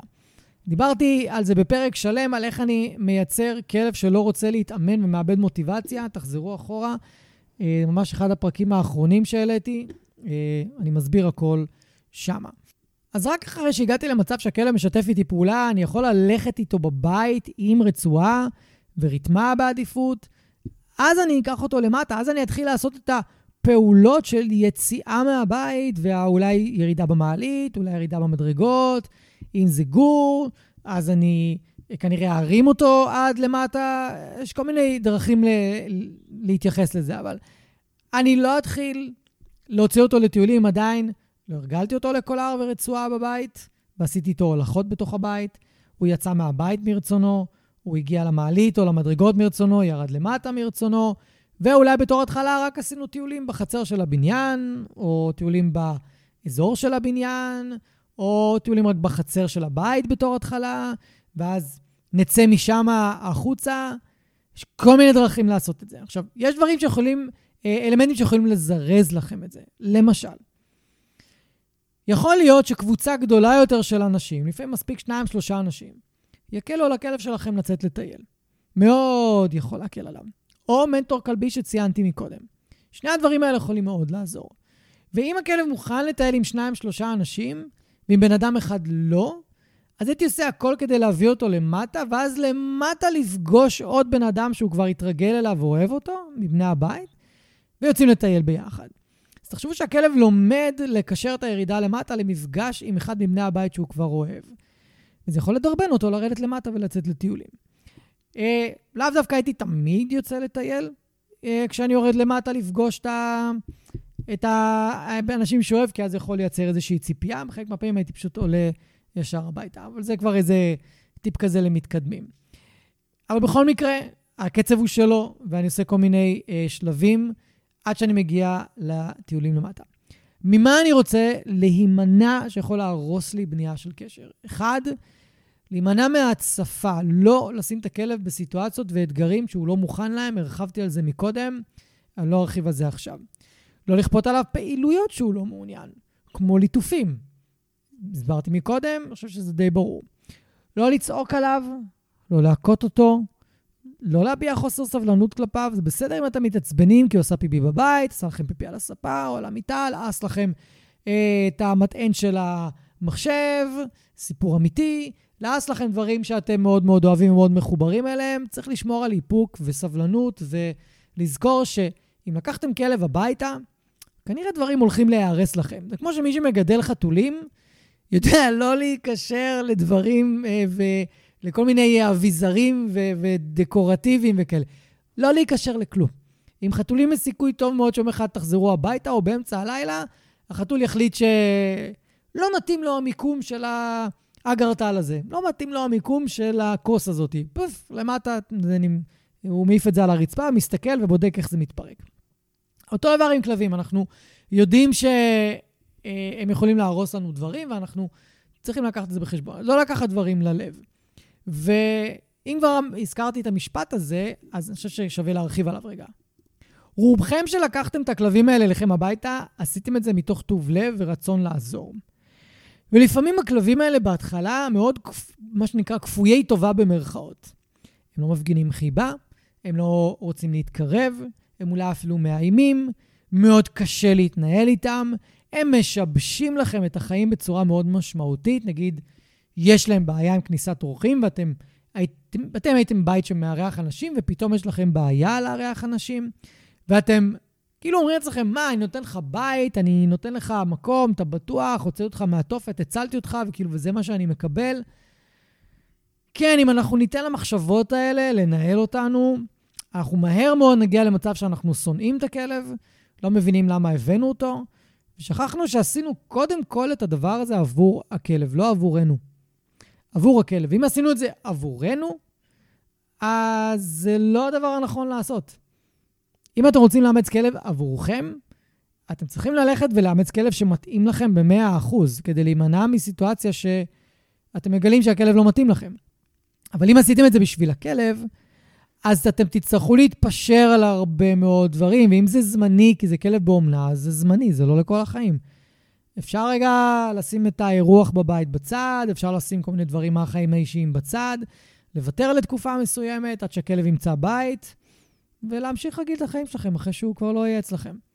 אם החלטתם לאמץ כלב כזה, אז חשוב להבין לעומק מה זה אומר לגדל כלב רגיש ולגדל כלב עם בעיית אורחים, או ריאקטיביות בטיולים, או חרדות שמתקשה לטייל ומתקשה להסתדר בעולם. זה לא דברים שפשוט עוברים אם מאלפים את הכלב ואם עובדים איתו. צריך ללמוד לחיות עם כלב כזה, להבין את המשמעויות של חיים עם כלב כזה, ואז לשאול את עצמכם אם זה מתאים לכם. כי אם לא, עדיף למצוא לכלב הזה בית אחר בהקדם לפני שאתם והוא נקשרים, או לפני שהוא גדל, ממשיך לגדול ונהיה פחות אטרקטיבי, במיוחד אם הוא גור. צריך לקחת את הדברים האלה בחשבון. אוקיי? אבל לפחות בהתחלה, עם כל כלב אומנה שאני הכנסתי אליי הביתה, אני ידעתי שהולכים להיות איזה שהם ויתורים מהצד שלי, כי אני לא יודע למה הכלב זקוק עדיין, ואני לא יודע מה נותן לו ביטחון, ואני צריך לגלות. ולפעמים אני גיליתי שיש דברים שהם לא הכי נוחים לי, כמו עם לקי, שהייתה לה חרדת נטישה, ובמשך חצי שנה, או שהייתה צריכה לבוא איתנו לכל מקום, אפילו ביום-יום לעבודה, או שהיינו צריכים להשאיר אותה והיא הייתה בוכה, והייתי חוזר הביתה לנקות פיפי וקקי מהלחץ שלה, כי לא היה, לא היה אפשר לקחת אותה. אז הבנתי שזה זמני, כי אני צריך לעבוד איתה, והיא הייתה באומנה לפני שהוחלט סופית לאמץ אותה. כל הדברים האלה צריך לקחת בחשבון. במיוחד אם אתם לקחתם את הכלבים האלה אליכם, כי אתם רציתם לעשות טוב לכלבים. זה לא יהיה בהכרח בתנאים שלכם. זה לא יהיה בהכרח 100% לפי איך שאתם רוצים את זה. תעשו את הסוויץ' במוח אם טרם עשיתם אותו, במיוחד אם זה כלב אומנה, כי זה אומר שזה זמני, והחיים שלכם יחזרו למסלולם די במהרה. בחלק הזה של ההדרכה אני רוצה לדבר על איך אנחנו מציבים גבולות לכלב חדש בבית, במיוחד אם הוא טראומטי או חרדתי, מבלי שאנחנו מפחידים אותו ומבהילים אותו, ואולי אפילו עושים נזק ביצירת קשר איתו, כי אם נדבר בכנות, אנחנו לא יכולים להתנהל עם כלב באופן סטרילי, שתמיד אנחנו נגיד לו יופי, כל הכבוד, ותמיד אנחנו נבוא ונהיה נחמדים. כלב חדש בבית יכול לפעמים ממש לעלות על העצבים, ויכול להתנהג בצורה שמאוד תרגיז אותנו, ותעצבן אותנו, ותוציא מאיתנו צדדים פחות סבלניים. כולנו מכירים את זה, זה קורה עם ילדים, זה קורה עם בני זוג חדשים. זה לא איזה משהו שאנחנו צריכים להתעלם ממנו, או, או להגיד, לא, לא, לא, עם כלבים זה לא קורה. זה קורה איתם וזה קורה עם חתולים. בתור אחד שעכשיו יש לו שני גורי חתולים, אני יכול להגיד לכם שלפעמים יש רגעים ש... וואלה, בא לי להעיף אותם החוצה מה, מהבית, כי הם פשוט עושים פה בלאגן וטרור, והם מחרפנים את כל הבית, כולל את לולה, כולל את נוגה, ואז זה מחרפן אותי. אז אני נורא רוצה להתייחס לנקודה הזאת, כי היא קורית לכולם, ויש איזושהי נטייה בפורס פרי לחשוב שאם אנחנו רק משתמשים בחיזוקים, או בעיקר משתמשים בחיזוקים, אז אין לנו גבולות ואנחנו לא יכולים להגיד לכלב מה לא לעשות. וכלב חדש שמגיע הביתה, הולך לעשות המון המון דברים שאנחנו לא מרשים ולא אוהבים ולא רוצים, והם לפעמים גם מסוכנים לו, ואנחנו צריכים לעצור אותו ואנחנו צריכים להפסיק אותו ממה שהוא עושה. אז בתור התחלה, אני רוצה לציין שוב מה אנחנו לא עושים, אוקיי? אנחנו לא צועקים על הכלב בצורה שהיא לא קשורה לשום דבר, אוקיי? אנחנו לא עושים את זה. ואם אני יצא שאני מרים את הקול על הכלב ואני צועק עליו שהוא יפסיק משהו, יש פה כלל ברזל נורא נורא נורא חשוב. אם צעקתי על הכלב והוא עצר את מה שהוא עשה והפסיק, פה זה נגמר. אני רואה יותר מדי אנשים ממשיכים לנהל עם הכלב דיון ודו-שיח של מה עשית, אתה יודע שאסור, אתה יודע שאני לא מרשה, מה אתה עושה, למה אתה עושה. מתחילים לנהל איתו מונולוג, שבו הם מסבירים לכלב שהם לא מרוצים ממנו, בזמן שהכלב כבר מזמן סיים לעשות את הדבר שרצינו שהוא יפסיק לעשות. מאותו רגע שהכלב הפסיק את מה שהוא עשה, אנחנו עוצרים, אוספים את עצמנו מחדש, ואנחנו פשוט מכוונים אותו להתנהגות אחרת, או מבקשים ממנו להיות במקום אחר. אולי ניתן לו איזה משהו לתעסוקה עצמית. רגע, נעשה אה, הפרדה בין מה שהוא עשה, לזה שאולי הרמנו את הכל, לבין הדבר הבא שאנחנו רוצים שהוא יעשה במקום. וזה סופר חשוב. כי אם אתם תמשיכו להתעצבן על הכלב אחרי שהוא כבר עצר את ההתנהגות שלו, הוא אומר לעצמו, בני האדם האלה משוגעים. משוגעים. אני כבר הפסקתי את מה שאני עושה, והם ממשיכים לצעוק, הם ממשיכים להתעצבן, והם ממשיכים להתנהג אליי בצורה מאיימת ומפחידה, ואני לא יודע איך לעצור אותם, או מה אני צריך לעשות כדי שהם יפסיקו לצעוק ולהתנהג בצורה מאיימת כלפיי. וזה, ככה כלבים תופסים סיטואציה כזאת, ואנחנו לא רוצים שכלב חרדתי טראומטי, או כל כלב באופן כללי, אבל אחת וכמה וכמה כלב טראומטי, שהם יחשבו ויגידו לעצמם את זה, במיוחד אם הם באו מאיזושהי תופת. אז אם קרה וצעקתם והרמתם את הקול על הכלב בגלל משהו שהוא פתאום עשה בצורה שהפתיע אתכם והוא לא אמור לעשות, כמו נגיד קפץ על השיש והתחיל לאכול לכם אוכל שעכשיו אתם מכינים, אז נכון, זה לא יעזור לבוא ולהגיד לו, בוא חמוד, בוא תזוז, נתחיל לצקצק לו וכאלה. כן, יש כלבים שיזוזו וירדו. רוב הכלבים לא, במיוחד אם הם כלבים מורעבים שעכשיו הגיעו ממחסור באוכל, הם ישאבו הכי הרבה אוכל שהם יכולים מהשיש עד שיבואו לעצור אותם. וגם פה צריך להיזהר באיך אתם מזיזים אותם, כי אם זה כלב מורעב, כלב שלא רגיל לבני אדם, או כלב שנמצא במצב fight or flight מאוד מאוד חזק, או כלב שכבר הראה לכם שהוא מרחיק אתכם או מאיים עליכם בכל מיני סיטואציות, אם אתם תבואו ותיגעו בו ותזיזו אותו עם הידיים, סיכוי מאוד גבוה שהוא יעשה יותר מלאיים עליכם. יש סיכוי טוב שהוא ייתן לכם ביס. לכן, בסיטואציות כאלה, אני תכף אדבר על איך להתנהל מראש ואיך להיות פרו-אקטיביים, אבל בסיטואציות כאלה אני לא אגע בכלב, סביר להניח. אני אנסה להוריד אותו ב- ב- בדרך אחרת. לצורך העניין, אם הוא עכשיו אוכל את האוכל על השיש ואני מפחד לגעת בו ואני רואה שהוא לא מגיב, גם אם אני מרים את הכל, הדבר הראשון שאני אעשה זה אני אקח את האוכל שנמצא על השיש ואני ארחיק אותו עוד יותר מהכלב. וזה בדרך כלל מונע לחלוטין את ההסלמה של הסיטואציה. רוב האנשים מיד ניגשים לכלב. כשאתם יכולים פשוט לגשת לאוכל בסיטואציה שתיארתי ולהרחיק את האוכל משם. כן, באותו רגע הכלב לא למד לא לעשות את זה לפעם הבאה, אבל אתם ניטרלתם את הסיטואציה בצורה מאוד רגועה ובצורה מאוד החלטית, ומאותו רגע אתם יכולים לנהל אותה בצורה רגועה, במקום לאבד את השליטה על הסיטואציה, כמו כלב שיתקוף אתכם, או כלב שייבהל מכם, או פשוט כלב שיאכל לכם את כל האוכל ואתם לא תוכלו להוריד אותו משם. אם אני אקביל את זה לסיטואציה שהכלב עלה על הספה או על המיטה ואתם לא רוצים אותו שם, אין מה לצעוק עליו. הוא עדיין לא מכיר את החוקים, וזה סתם יבהיל אותו, והוא סתם יחשוב שאם הוא שוכב איפשהו ורובץ איפשהו, ואתם מתקרבים אליו, אתם יכולים להפוך להיות מאוד מאיימים, והוא יתחיל לפחד מכם, יתחיל להרחיק אתכם, גם אם הוא סתם שוכב במקום שלו. יש אנשים ששואלים אותי, אני לא מבין, למה הוא מרחיק אותי מהמקום שלו? מה, הוא לא יודע שזה המקום הבטוח שלו? אם צעקת עליו או צעקת עליו כשהוא שכב איפשהו בבית, הספה, מיטה, מקום שלו, רצפה, שטיח, whatever.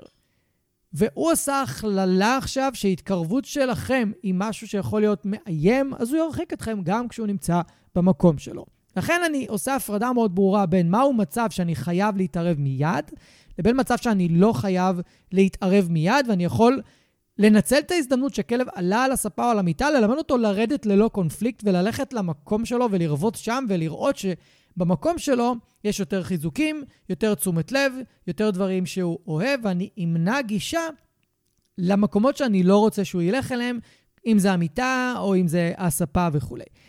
אם אני אה, אקח עוד דוגמה, למשל, הכלב מתחיל ללעוס את הקיר, ללעוס רהיטים, לקחת לכם חפצים ולהרוס אותם וללעוס אותם. אז פה גם יש לאנשים נטייה אה, ראשונית כזו, מין אינסטינקט ראשוני הרבה פעמים, לצעוק על הכלב ולהתעצבן עליו. אוקיי, נגיד וזה קרה, נגיד וכעסתם עליו, התעצבנתם עליו, בסדר.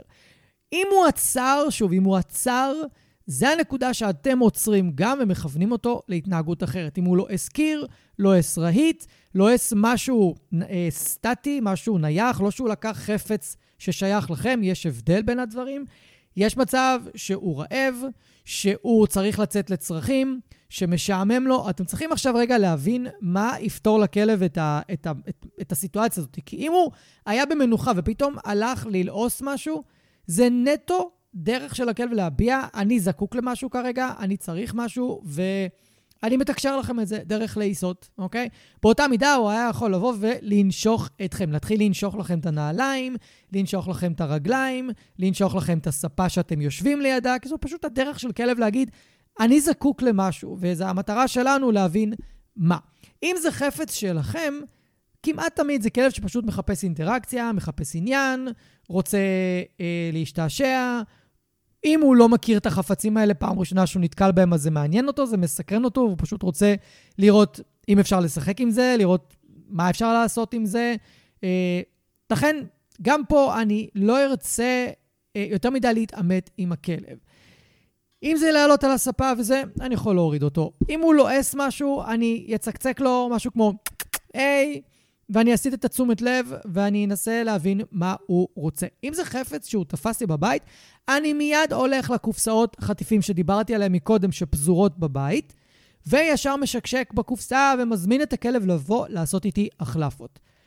הוא יעזוב את החפץ, והוא יבוא אליי בזמן שהוא עושה את זה, ואני אתן לו כמה חטיפים, פשוט תפזר על הרצפה חטיפים, ילך לקחת את החפץ, ימשיך לתת לכלב חטיפים, במיוחד אם הוא בא אחריי ומסתכל מה אני עושה עם החפץ שהרגע לקחתי לו.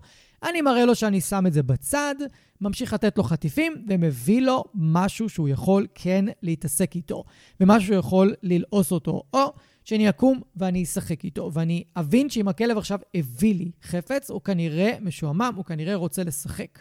לכן אני חייב לתת לו מענה על זה. כי אם לא רק לקחתי את החפץ ולא נתתי שום דבר כתחליף, אני משאיר אותו מתוסכל, אני משאיר אותו בוואקום, והוואקום הזה צריך להתמלא באיזושהי התנהגות אחרת, ונחשו מה? זה כנראה תהיה התנהגות שאתם לא אוהבים שוב פעם.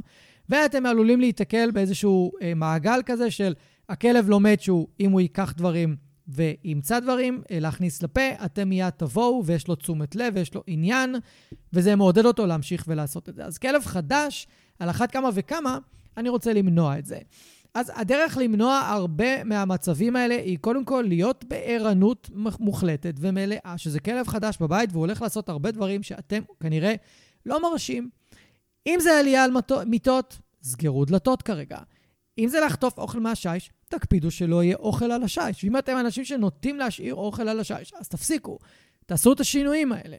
כשאני אימצתי את סטאר לפני הרבה מאוד שנים, דנית מעורבת שהגיעה לכל מקום בבית, כולל מעל המקרר, היא שינתה לי את הבית מקצה לקצה. אני לא יכולתי להשאיר יותר אוכל בשום מקום. כי היא הייתה פשוט לוקחת אותו, אם אני שנייה לא הייתי מסתכל בחודשיים-שלושה הראשונים.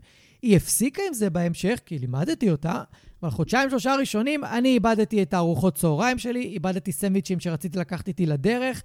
היו ימים שפשוט הייתי מפספס את הארוחות שלי, כי לא היה לי זמן להכין לעצמי חדש. כי לא הייתי ערני לזה מספיק. צעקתי עליה? לא. התעצבנתי עליה?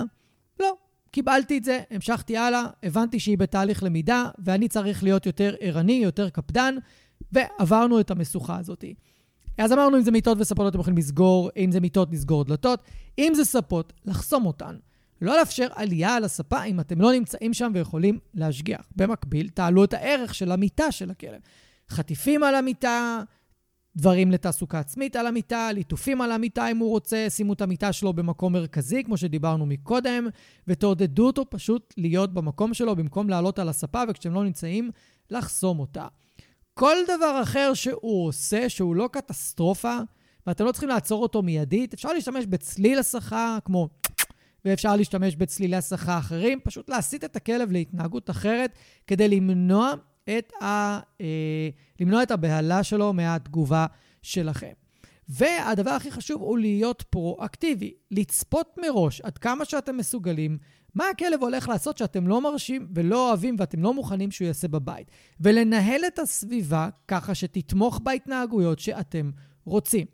עשיתי פרק שלם על התנהגות פרואקטיבית לעומת התנהגות ריאקטיבית שלנו, בני האדם, כלפי הכלבים שלנו. חפשו בפודקאסט פשוט את המילה פרואקטיביות ותגיעו לפרק הזה. אני מאוד ממליץ להקשיב עליו, להקשיב לו כי הוא ישלים את מה שאני מדבר עכשיו. אני לא הולך לצלול לעומק של פרואקטיביות, כי זה עוד 45 דקות של אה, פרק. אז לכו ותקשיבו, זה מאוד מאוד מאוד חשוב. אז הצבה של גבולות היא בעיקר דרך הבנה של קודם כל לצפות מה הכלב שלי אמור לעשות שאני לא אוהב, ולדעת לטפל בזה מראש. ואיפה שאני רוצה את הכלב, איפה שאני רוצה להסיט אותו מהתנהגויות שאני לא אוהב, אני משתמש בצלילי הסחה, אני נותן לו אה, תחליפים, ואני מבין שאם אני אתמיד בזה, הכלב שלי לאט לאט יבחר בהתנהגויות שאני רוצה, ויתחיל לזנוח את ההתנהגויות שאני לא אוהב. אלא אם כן יש לו רווח מאוד מאוד מאוד מאוד גדול מלהמשיך את ההתנהגויות שאני לא אוהב. זה נקרא שרשרת אה, גירויים נפסדת. יהיה על זה בהמשך פרק נפרד, אבל לא צריך להיכנס לזה כדי להבין על מה, על מה אני מדבר. ואם קורה איזה משהו, הוא רץ לכביש, הוא הולך ואוכל לכם את האוכל מהשיש, הוא עומד לעשות פיפי על הספה, פיפי על המיטה, למרות שגם זה, אם אתם תצעקו עליו, יבהיל אותו והוא דווקא יכול לעשות יותר. אם זה משהו קטסטרופלי, משהו באמת מזיק לכם, לסביבה, או נגיד אתם פתאום רואים אותו הולך לאורח שלכם ובא לנשוך אותו ואתם לא צפיתם את זה, כן, זה המקום לצעוק לכלב, היי מאוד מאוד חזק, לעצור אותו, ואם הוא עצר, בוא בוא בוא, בוא אליי חמוד, ולכוון אותו למשהו אחר, בוודאי. זה נקרא קטסטרופלי. שם אני ארים את הקול, שם אני אציב גבול ברור של, אה, חמוד, אתה לא עושה את זה עכשיו, אוקיי? אבל מיד אני אכוון אותו למשהו אחר.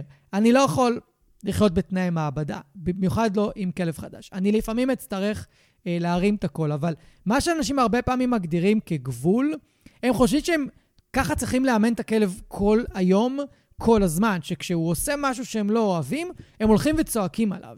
זה לא עובד ככה. אתם רק מלחיצים את הכלב, אתם רק מפחידים אותו, ואתם רק מלמדים אותו שאתם לא צפויים, אתם לא יצורים יציבים. שלפעמים אתם ככה, פעם אתם ככה, פעם אתם חמודים, פעם אתם צועקים, פעם אתם מאיימים, פעם אתם מלטפים.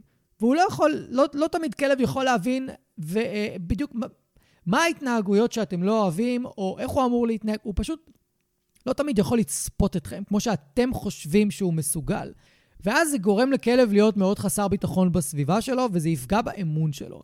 אתם רוצים להיות כמה שיותר יציבים, כמה שיותר עקביים, כלבים מאוד אוהבים את זה.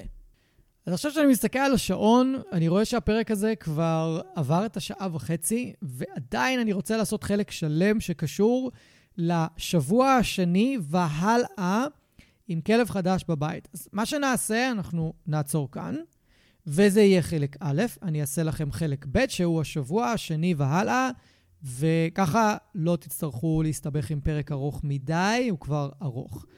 אז אני מקווה שאהבתם את הפרק הזה, ואני מזכיר שני דברים חשובים. אחד, יש לכם מלא מקורות חינמיים בתיבת טקסט, תרדו, תורידו אותם, תירשמו אליהם, כדי שאם יש לכם כלב חדש בבית, שלפחות תקבלו כמה שיותר מידע וכמה שיותר עזרה, ללא עלות בתקופה הזאת, כדי שתוכלו לעשות את המקסימום שלכם. הדבר השני המאוד חשוב הוא שאם זה כלב ראשון שלכם, ואתם רוצים ללמוד עוד על שפת גוף, תנצלו עכשיו את הזמן להירשם לקורס ב-97 שקלים בלבד, של להבין את הכלב שלי, כדי שתוכלו להכיר את הכלב שלכם בצורה יותר מעמיקה ולדעת איך לעזור לו בצורה יותר טובה. גם לינק לקורס נמצא למטה ואתם יכולים להירשם אליו. אנחנו נתראה שוב בפרק הבא, שיהיה החלק השני של הפרק הזה. אני מקווה שאתם בטוחים, אני מקווה שאתם בטוב, ואני מאחל לכולנו ימים רגועים יותר, טובים יותר, ימים של שלום, ימים של אחדות וימים של אהבה. ואין דבר יותר חשוב היום במדינת ישראל מאשר שאנחנו נהיה מאוחדים ונהיה ביחד ונתגבר על זה ביחד. אני רוצה להגיד לכם שוב, תודה רבה שהאזנתם. אם אהבתם ואם נהניתם, אז שתפו חברים, שתפו מכרים, בעלי כלבים, תעזרו לי להפיץ את הפודקאסט הזה, אני מאוד מאוד אשמח.